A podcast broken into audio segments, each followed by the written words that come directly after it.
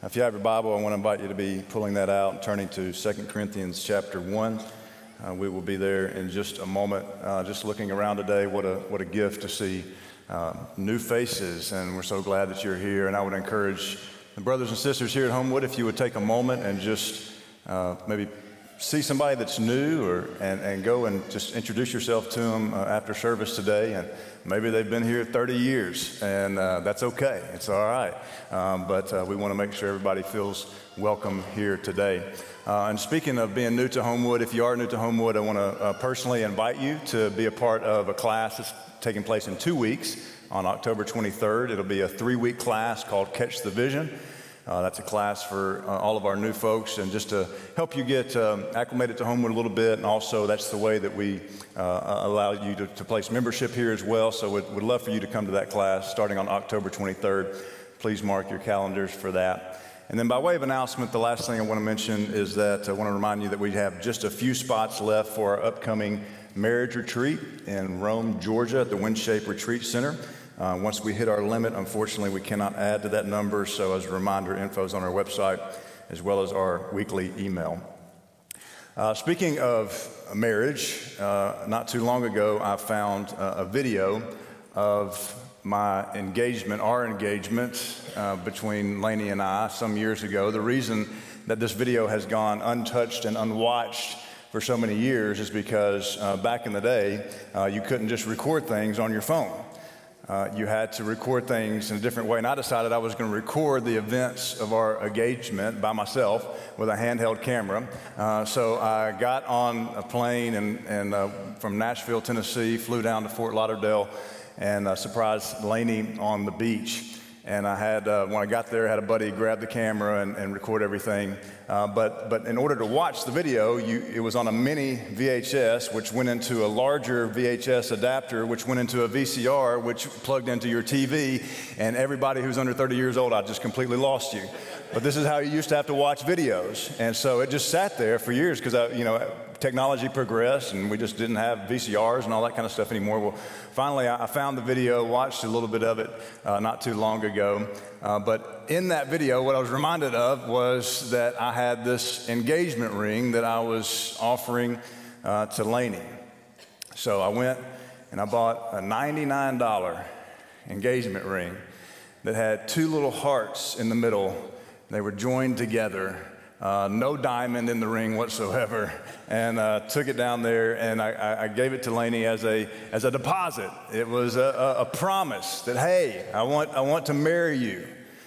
Um, and for you ladies out there, I, I did let Lainey go and buy a diamond ring after the fact, that one that she liked, and we took the the cute two hearts ring back. Uh, got got her ninety-nine dollars back for that. The diamond was a little more. The diamond was a little more expensive um, than the two-heart ring, um, but uh, this this promise that I, I gave to my future wife that, hey, I want to I want to marry you, I want to spend my life with you. It was like this this deposit that was guaranteeing what what was to come. Uh, we're in week three of a series on the Holy Spirit, and the past two weeks we've looked at the presence and the power of the Holy Spirit in the life of a believer. And today I want us to consider the promise of the Holy Spirit, this deposit that's guaranteeing what is to come. And this is how Paul, the apostle, would refer to the Holy Spirit in the text. So if you have your Bibles, please be turning to Second Corinthians chapter one if you're not already there, or you can follow along on the screen. Verse twenty-one.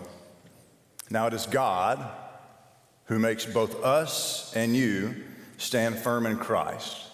He anointed us, verse twenty-two, set his seal of ownership on us, and put his spirit in our hearts as a deposit, guaranteeing what is to come. So Second Corinthians, Paul is writing to restore his relationship to the Corinthians. This is why he's writing. Paul's apparently poor, apparently not that great of a, of a public speaker, uh, also doesn't come with all these thrills. And so the Corinthians uh, don't think that he is, is worthy to, to bring this message because they are focusing on these superficial kind of things. And so Paul believed that, that failure to achieve this reconciliation with the Corinthian church would endanger the very Christian identity of the Corinthian church. And so Paul's humility, his suffering, even his poverty was all to serve the Corinthians, which was a reflection of who? The crucified Messiah. This is the life that Jesus lived.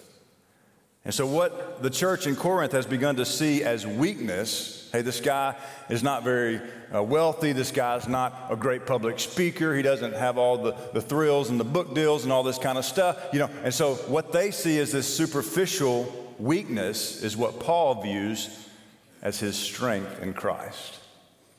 Do you follow that? And so Paul makes this bold yet concise statement in the first chapter. Christ set his seal of ownership on us, put his spirit in our hearts as a deposit. And so we understand what it means to seal something. You take a jar and you seal the pickles. You know, you lick the envelope. You seal the letter. Uh, you may get a notary from time to time. And that's a seal on a contract to seal the deal. It declares ownership. It, it secures the contents. Sealing is the act that says, this is mine and this is protected. What's interesting is that this is the same Greek word that Jesus uses for himself in John six. John chapter six, Jesus has just fed the five thousand. He's walked on water. And now he's and redirecting the, the mindset of the people. In John six twenty-six, Jesus answered, "Very truly, I tell you, you are looking for me, not because you saw the signs I performed, but because you ate the loaves and had your fill. You came to me for this reason." Verse twenty-seven, do not, do not work for food that spoils, he says, but for food that endures to eternal life, which the Son of Man will give you. Here it is. For on him God the Father has placed his seal, talking about himself, of approval. That word for seal is the same word that Paul uses for us who are sealed by the Spirit. So when it comes to divine endorsement in Christ, you and I and Jesus enjoy the same status. Did you catch that? The, the word used to describe both the seal of Jesus and the seal of the Christian is identical. When you put on Christ, God sealed you with his Spirit. So the enemy might tempt you. The enemy might discourage you. The enemy might even influence you for a time. But he cannot have you. Paul goes on, Second Corinthians five, verse five, just a couple chapters later, if you're flipping over a couple pages. Now the one who has fashioned us for this very purpose is God, who has given us the Spirit as a deposit guaranteeing what is to come. Paul would go on in the letter to the Ephesians, writing to the church in Ephesus, in chapter one, verse thirteen and fourteen. When you believed, you were marked in him with what? With a seal, the promised Holy Spirit, who is a deposit guaranteeing our inheritance until the redemption of those who are God's possession for what? For the praise of his glory. If you need some help just reminding yourself of your identity in Christ, I would encourage you to, to read the first three chapters of the letter to the Ephesians. There's identity language all through Paul's letter to the Ephesians. So when an engagement ring is placed on someone's hand, that's hard evidence of what? It's hard evidence of the future that's ahead. Now, I realize I've been doing marriage premarital counseling and, and been in marriage ministry for long enough to know that, that not all engagements work out. We all know stories of engagements that don't work out. So on some level, this analogy of the engagement on this side of the grave kind of kind of breaks down a little bit because our promises and God's promises are not worthy of comparison. But usually this is why there becomes tension in a long-term dating relationship when the question is not popped. Some of you have smiles coming to your face because you, you know that you were maybe in a situation where it took a while for that question to come. And because sooner or later somebody's going to want some evidence that the future is in motion. And one of the questions that I, I hear from time to time is, how do I know if I'm really saved? It's a question that there, there's certain questions kind of in just in, in the theological conversations that come up that, that come up over and over again throughout the years. And it's like, I'm, I'm pretty sure that I accepted the engagement ring years ago, but now I'm not so sure. You know, how, how do, how do I know? Uh, this past week, the family and I got to spend a few nights in Lake Toxaway, North Carolina, at a camp called Canaan Land. I appreciate us singing the song a moment ago, to Canaan Land. I'm on my way. And there's actually a place in North Carolina that's called Canaan Land. Uh, the owners of the camp had a friend who used our hospital apartment ministry a few months ago, and we were able to connect and talk about this this camp. And so we were able to just go and spend a few nights. It was great just to be able to be in nature and, and be with the family for a few days. And what we didn't realize was that there was this astronomy institute. It was a kind of a research institute that was really close to the camp, uh, but it's been closed for the past couple years due to COVID. And so it just recently opened back up. And so we were able to go along with some other families, and we were able to, to be out there in the in the dark of night, and it was uh, awesome because there was this fifteen-foot telescope. It t- take up most of the stage, and we were just looking at these different constellations. Uh, we could see uh, galaxies, and then and then there was at one point the astronomer put put the the telescope onto the planet Saturn. And this is what we saw on the screen, an actual visual of Saturn, had had actual rings on it.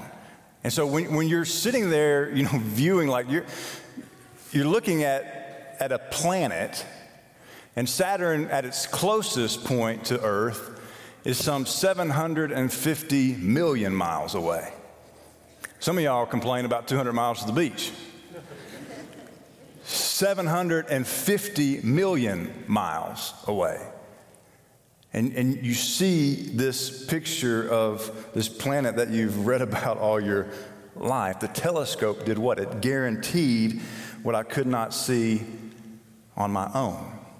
That's why you'll hear some scholars say from time to time, they'll talk about the, the telos, the, the telos of history. It is what's the end game, what's to come, what, what's, what are we looking at down the road? Max Licato would say it this way: part of the anxiety over salvation, or the lack of assurance, has to do with not comprehending the significance of the indwelling Spirit of God.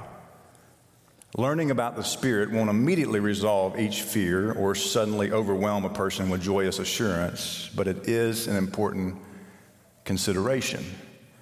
And it begins with this gospel news. The Spirit who speaks in the living and written Word, who intercedes, who discerns, who unleashes new creation life, who creates a new people and a new orientation shaped by loving others, is God's first installment in you and in me of the gift of eternal life. God is good. God can be trusted. God will make good on His promise to complete our redemption. In other words, if you have the Spirit dwelling in you, then eternal life is in your future. First takeaway today that I want us to consider is that the Spirit as a deposit calls us to be more eternally minded. Eternally minded about our bodies and our circumstances. So several years ago, a man named Harry Adams wrote an article for the D- Dallas Theological Seminary. And in that article, he said, recently my wife and daughter and I were reading Psalm thirty-seven.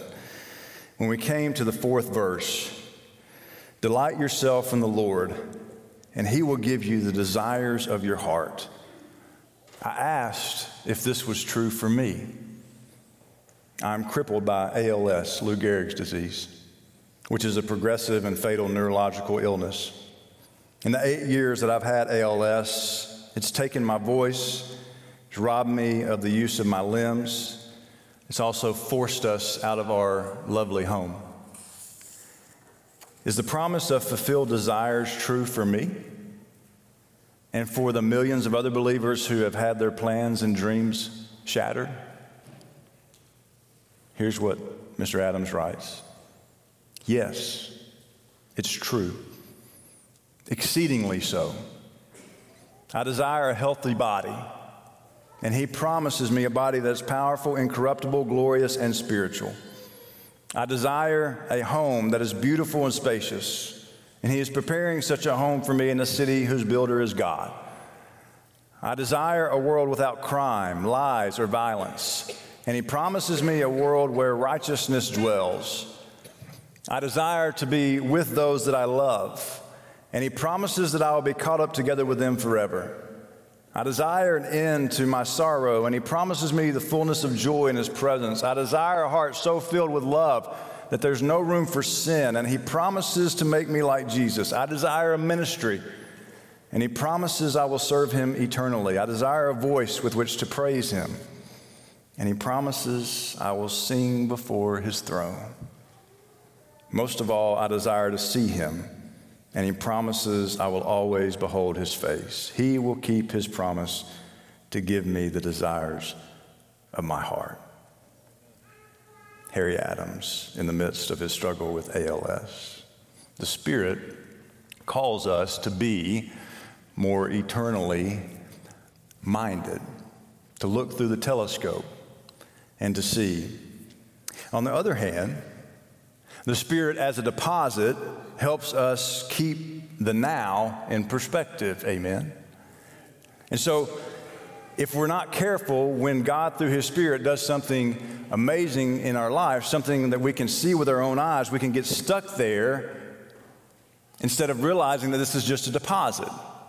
And so the Spirit really keeps us from a couple different forms of idolatry, from making an idol out of the moments when things don't turn out the way that I've been praying for them to turn out. What tends to happen?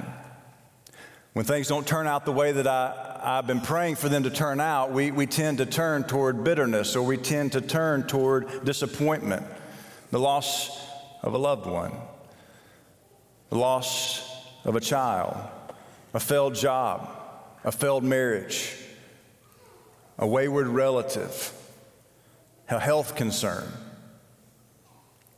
And can I just challenge us today, church, that if you're stuck in bitterness and disappointment, that you will consider the helper, the comforter, the Holy Spirit as a deposit, guaranteeing what is to come, even though it seems as far away as Saturn. And the second thing that the Spirit keeps us from in terms of a form of idolatry is it keeps us from another form, seeing something amazing and thinking, well, that's great, but that's all there is. And incredible as uh, the resurrection of Lazarus was when he was raised from the dead, can you imagine that day? And aren't you thankful that Jesus called him by name and said, Lazarus, come forth. Because if Le- Jesus would not have called him by name, everybody would have come walking out of the tomb. But he said, Lazarus, come forth. But can you imagine the reality that Lazarus had to die again? I mean, talk about the raw end of the deal. He had to die again. And it was amazing, but because people of faith came through it, and, and people came to faith through it, and, and talk about this reality that had to set in for Lazarus, which leads us to the second takeaway. And that is, the Spirit as a deposit calls us to prayerfully look for evidence of the kingdom to come in the present moment. So if the if the Spirit of God is a deposit, there's the potential for you to experience small doses of the kingdom of heaven on earth. A deposit that we put down is not the whole thing. So if you put a deposit down on your home, you know, you don't own the home. The bank owns your home.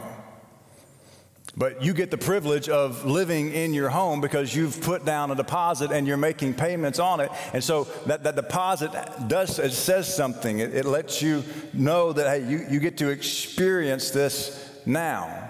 A few years ago, this church uh, paid off the, the mortgage of this, this building. And I, I can just tell you, it, it, I, I remember walking in here the, the Sunday after we paid it off, and it just felt a little different. Especially those of you who've been around for a long time. You know, to be indebted to this, this facility for, for forty years and, and to be able to walk in and, and to not have that anymore. There's this deposit that does something. It, it fulfills something. It fulfills a purpose, but it's not... It's not the end game. So we get this measure of peace, this measure of joy, this measure of love and healing and authority over sin, this side of the grave, as it is in heaven. Matthew twelve twenty-eight, Jesus says, "But if it is by the Spirit of God that I drive out demons, then the kingdom of God has come to you." Did you connect those two? Did you connect the Spirit of God and the kingdom of God? The Spirit brought a reality of the kingdom to come in that man's life in Matthew chapter twelve. Luke eleven, Jesus teaches his disciples to pray for what? To pray for the kingdom to come. And then he says in Luke eleven nine, "So I say to you, ask, and it'll be given to you. Seek, and you will find. Knock, and the door will be opened to you. For everyone who asks receives, the one who seeks finds, the one who knocks, the door will be opened." He says ask in the context of the prayer that he just taught his disciples to pray. So I know that some of us have that bumper sticker, or we have that maybe posted on our refrigerator, ask, and we'll be, but you have to read it in the context of, of what Jesus is saying. He's saying it in the context of, of the prayer. He's saying, ask in this context of your kingdom coming. Give us daily bread, because what? There's no hunger in heaven. Forgive us. Why? Because there's no division in heaven. Ask in the context of the kingdom coming on earth as it is in heaven. It's not, hey, ask, and whatever you ask that you're going to have, like, help me win the lottery. Ask and you shall receive. Like, that's not the context of what Jesus is saying when he says ask and you shall receive. And then this one translation paraphrases, "If your little boy asks for a serving of a fish, do you scare him with a live snake on his plate? If your little girl asks for an egg, do you trick her with a spider? That would not go well in my house. As bad as you are, you wouldn't think of such a thing. You're at least decent to your own children. And don't you think the Father who conceived you in love will give the Holy Spirit when you ask him?" Now, wait a minute. Why didn't Jesus mention the Holy Spirit in his prayer? I mean, if he's, he's teaching his disciples how to pray, why didn't he mention the Holy Spirit in his prayer? Watch this. When you're praying this prayer, it's another way of asking for the work of the Holy Spirit. It's by the power of the Spirit that these things have come to pass. Why? Because the Spirit is a deposit of what's to come. And so why am I doing this series? Why, why do I feel like we, we need to explore this even further? Is because if you're going to help those who are suffering, if you're going to help minister to those who are in need, as Willie prayed just a few moments ago at the beginning of our service, then it's going to happen in the power of the Spirit. If you're seeking reconciliation, it will only happen in the power of the Spirit. If you want to experience what it means to be forgiven, if you're going to seek to overcome temptation, to be set free from destructive patterns and habits, yes, within community and with accountability, it's going to happen in the power of the Spirit. This is the way of Christ. And the last time um, that you've been sitting around, I mean, I know sometimes in small groups and even maybe sometimes in Bible classes, or I know the, the shepherds gather every month and we do this, and we, we go around and we, we just ask, does anybody have any prayer requests? When's the last time you've been sitting in a circle and asked, hey, does anybody have any prayer requests? And somebody raised their hand and said, the Holy Spirit. It hasn't happened in my circle. Now today, because of the sermon, I'm sure it'll happen in my Connect group, that somebody will be listening and, and say, yes, I want the Holy Spirit. But church, I can have the Spirit, but I can also ask for the Spirit. So we hold both. The Spirit as a deposit calling us to be eternally minded, and the Spirit as a deposit calling us to recognize that eternity begins now. We need both. We need the Spirit for breakthroughs to happen, and then we need the Holy Spirit to sustain us when the breakthroughs don't happen. And we need to be reminded in the present moment that there's more to come. Can you and I live there? Can we live on that edge?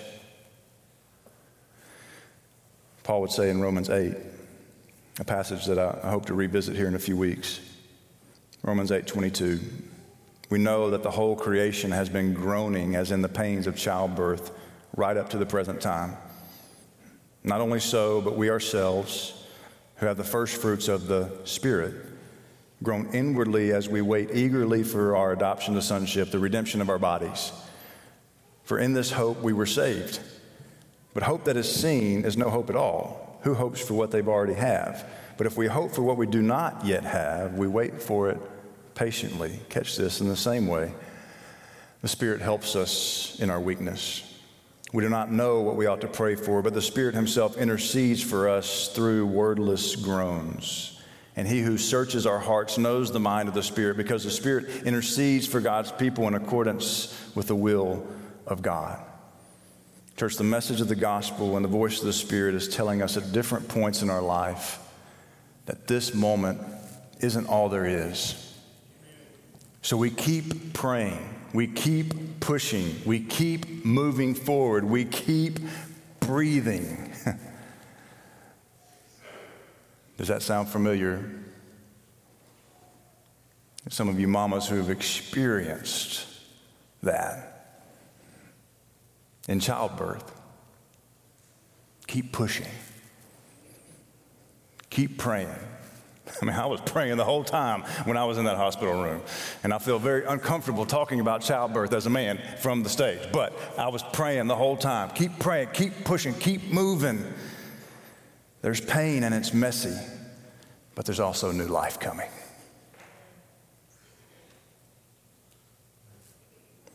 By God's grace, you'll have moments of breakthrough on this side of the grave, but it's just a deposit. So keep pushing. Keep praying, keep moving forward, push, and breathe. Let's pray. And so, Father, we ask in the power of your Spirit that you'll water what's been sown today. God, we thank you that by your grace you have given us a deposit guaranteeing our inheritance, this deposit of what's to come. And, Father, we, we don't have all the, the answers of how that works, but we, we hold the, we hold both. We hold the, the Spirit as a deposit that's guaranteeing what's to come, and so we we become more eternally minded, not so fixated on our our, our earthly bodies, and, and what, but at the same time, we also hold the Spirit as a deposit of the kingdom in the here and now. So God, I pray that we'll do both as a church, that we'll hold both. We're thankful for the Spirit that sustains us.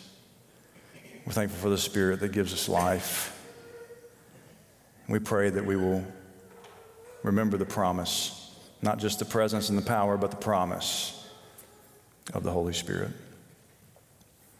God, I pray for those in this room that are just in need of a fresh wind, as we sang a moment ago. Father, we, we pause for just a moment to lift before you our own circumstance or the circumstance of another before you.